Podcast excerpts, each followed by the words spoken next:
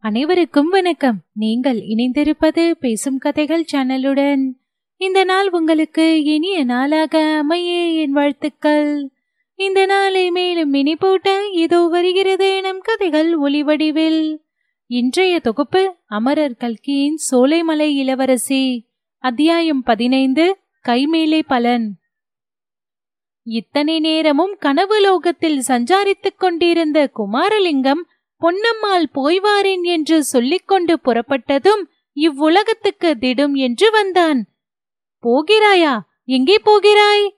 என்று கேட்டுக்கொண்டே பொன்னம்மாளின் கரங்களை பிடித்து கீழே விழுந்து கிடந்த பழைய அரண்மனை தூண் ஒன்றின் பேரில் அவளை உட்கார செய்தான். நான் சீக்கிரம் போகாவிட்டால் சின்னாயி என்னை வெட்டி அடுப்பிலே வைத்து விடுவாள் அந்த காந்தி குல்லாக்காரர்கள் உனக்காகத்தான் காத்துக் கொண்டிருக்கிறார்கள் உன் பெயரை சொல்லி ஊரெல்லாம் தமுக்கு அடித்து தண்டோரா போடுவானேன். நீயே போய் ஆஜராகிவிடு. அதோ கிராம சாவடியும் இழுப்ப மரமும் தெரிகிறதல்லவா? அங்கேதான் எங்கள் வீடு இருக்கிறது. நான் ஊருணியில் குளித்துவிட்டு சற்று நேரம் சென்ற பிறகு வருகிறேன். என்றாள் பொன்னம்மாள். அதெல்லாம் ரொம்ப சரி. அப்படியே செய்யலாம். ஆனால் என்னுடைய பாட்டை மட்டும் இப்போதே நீ கேட்டுவிட வேண்டும். கேட்டுவிட்டு உடனே போய்விடலாம். என்றான் குமாரலிங்கம். சரி படிக்கிற பாட்டை சீக்கிரம் படி என்றாள் பொன்னம்மாள்.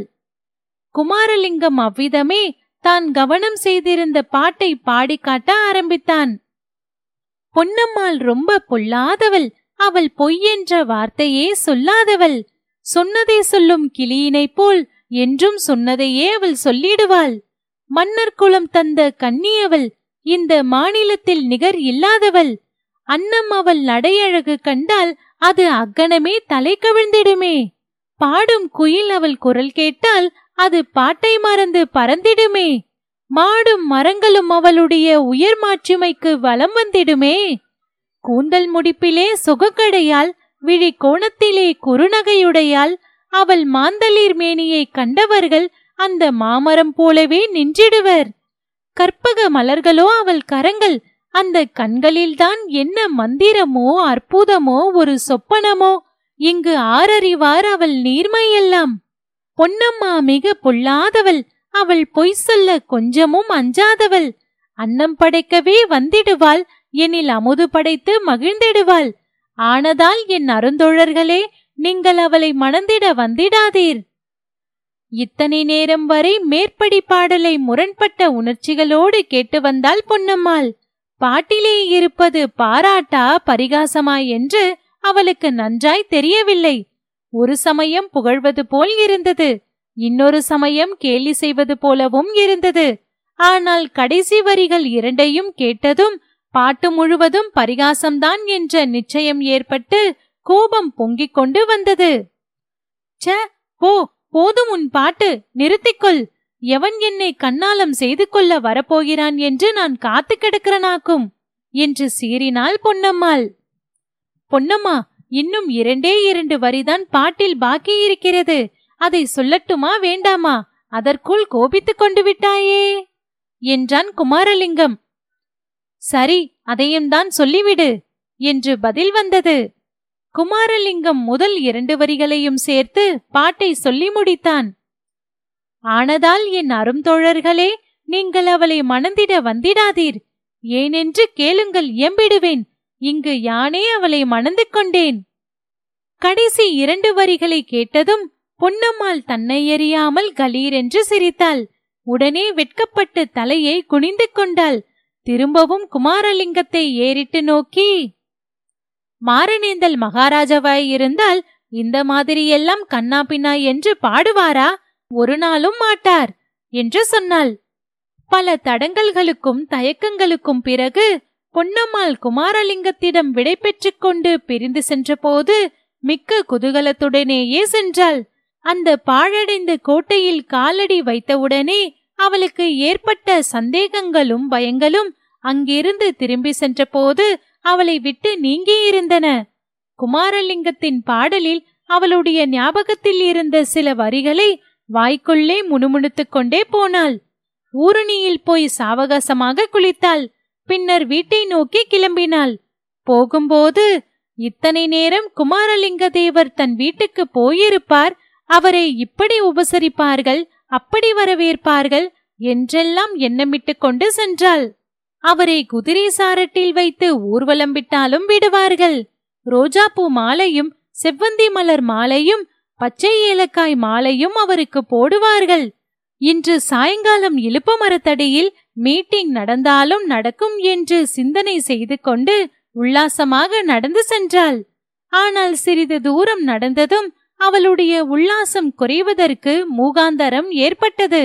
அவளுடைய தந்தை வேட்டை நாய் சகிதமாக சற்று தூரத்தில் போய்க் கொண்டிருப்பதைக் கண்டதும் அவளுக்கு சொரேல் என்றது. வீட்டில் விருந்தாளிகளை வைத்துவிட்டு இவர் எங்கே கிளம்பி போகிறார்? ஒருவேளை தன்னை தேடிக்கொண்டுதானோ சின்னாயி கோல் சொல்லி கொடுத்து விட்டாலோ நடையின் வேகத்தை பார்த்தால் மிக்க கோபமாய் போகிறதாக தென்படுகிறதே. அப்பாவின் கண்ணில் படாமல் ஒரு மரத்தின் பின்னால் மறைந்து நின்றுவிட்டு அவர் போனதும் விரைவாக வீட்டை நோக்கி சென்றாள். அவர் வீடு வந்து சேர்வதற்குள் தான் போய் சேர்ந்து நல்ல பெண்ணைப் போல் சமையல் வேலையில் ஈடுபட வேண்டும் என்று தீர்மானித்துக் கொண்டு நடந்தாள். ஊருணியிலிருந்து அவளுடைய வீடு இருந்த வீதிக்கு சென்று குறுக்கு சந்தில் திரும்பியதும் படமெடுத்து ஆடும் பாம்பை திடீரென்று எதிரில் கண்டவளைப் போல் பயங்கரமும் திகைப்பும் அடைந்து நின்றாள். ஐயோ இது என்ன? இவ்வளவு போலீஸ் ஜவான்கள் எதற்காக வந்தார்கள்? அவர்களுக்கு மத்தியிலே இருப்பவர் யார்? குமாரலிங்கம் போல் இருக்கிறதே! ஐயோ இது என்ன?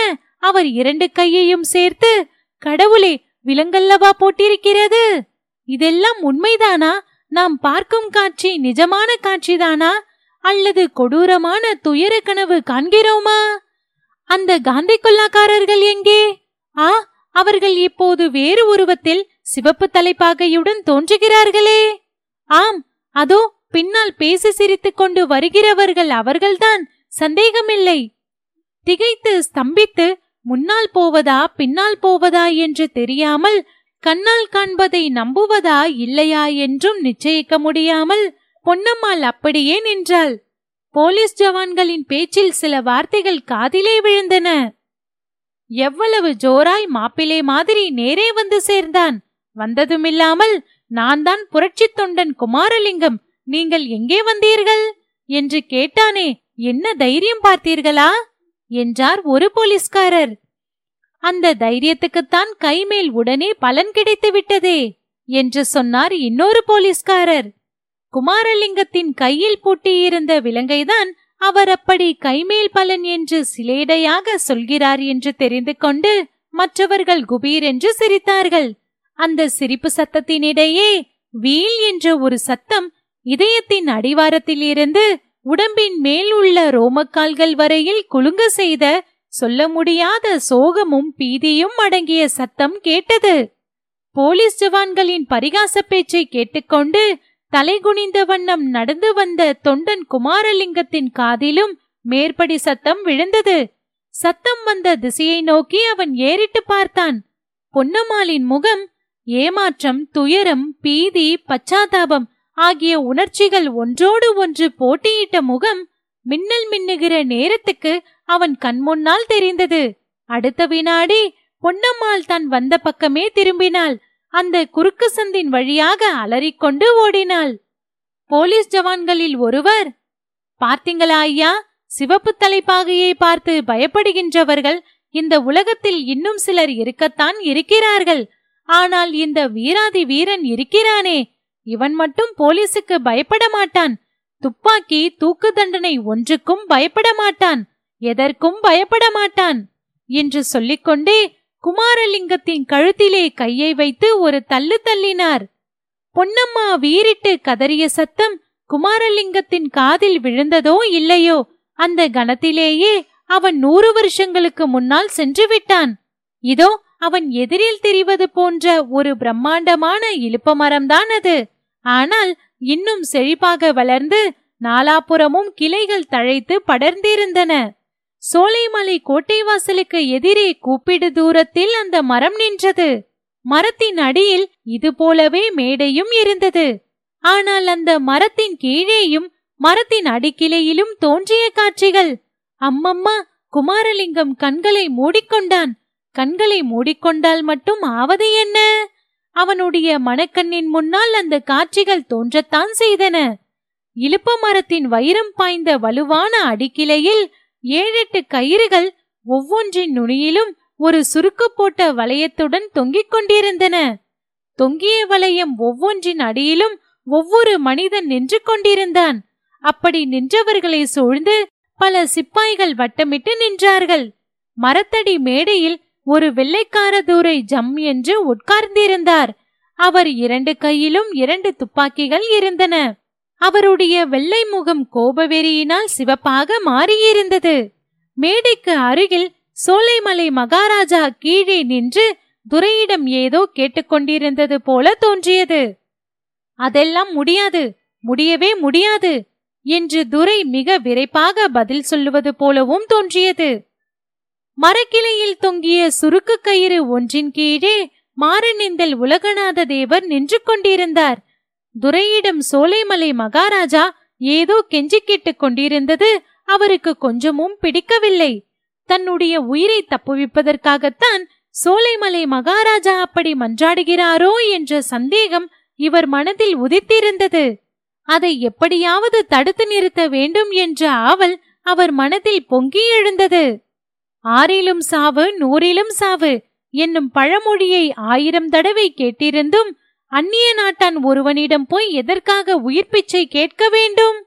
அதிலும் வீரமரவர் குலத்தில் பிறந்தவர்களுக்கு அடுக்கக்கூடிய காரியமாது? சோலைமலை மகாராஜாவை கூப்பிட்டு சொல்லிவிடலாமா? என்று உலகநாத தேவர் யோசித்துக் கொண்டிருந்த போது கோட்டைக்குள்ளே அரண்மனை அந்தப்புறத்தின் மேல் மாடம் தற்செயலாக அவருடைய கண்ணையும் கருத்தையும் கவர்ந்தது. மேல் மாடம் கவரவில்லை. மேல் மாடத்திலே தோன்றிய ஒரு பெண் உருவம்தான் கவர்ந்தது. வெகு தூரத்தில் இருந்தபடியால் உலகநாத தேவரின் கூறிய கண்களுக்கு கூட அந்த உருவம் யாருடையது என்பது நன்றாய் தெரியவில்லை. ஆனால் அவருடைய மனதுக்கு அவள் இளவரசி மாணிக்கவல்லிதான் என்று தெரிந்துவிட்டது. முதலில் இந்த கோர காட்சியை பார்ப்பதற்கு சோலைமலை இளவரசி அந்த புறத்து மேல் மாடத்துக்கு வரவேண்டுமா என்று உலகநாத தேவர் எண்ணினார். பின்னர் தம்முடைய வாழ்நாளின் கடைசி நேரத்தில் இளவரசியை பார்க்க நேர்ந்த பாக்கியத்தை எண்ணி மகிழ்ந்தார். அடுத்த கணத்தில் ஐயோ இந்த விவரமெல்லாம் அவளுக்கு தெரியும் போது என்னமாய் மனம் துடிப்பாளோ? என்று எண்ணி வேதனையடைந்தார். எனினும் சோலைமலை மகாராஜா தம்மிடம் கொண்டிருந்த விரோதத்தை மாற்றிக்கொண்டது இளவரசிக்கு ஓரளவு ஆறுதல் அளிக்குமல்லவா? என்ற எண்ணம் தோன்றியது. தாம் சொல்லி அனுப்பிய செய்தியை மாணிக்கவல்லியிடம் சோலைமலை மகாராஜா சரியாக சொல்ல வேண்டுமே என்ற கவலை தொடர்ந்து வந்தது. ஐயோ இது என்ன? மாடி முகப்பின் மேல் நின்ற பெண்ணுருவம் வீல் என்று அலரும் சத்தத்துடனே கீழே விழுகிறதே. கடவுளே சோலைமலை இளவரசி அல்லவா?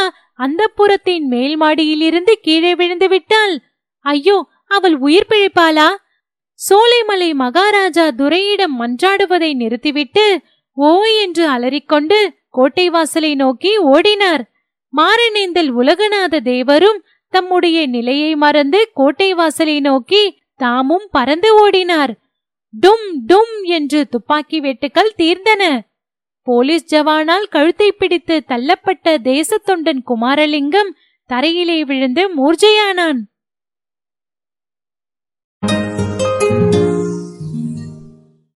இத்துடன் அத்தியாயம் முடிவு பெற்றது. தொடர்ந்து கதைகளை கேட்டு ரசிக்க பேசும் கதைகளோடு இணைந்திருங்கள். நன்றி.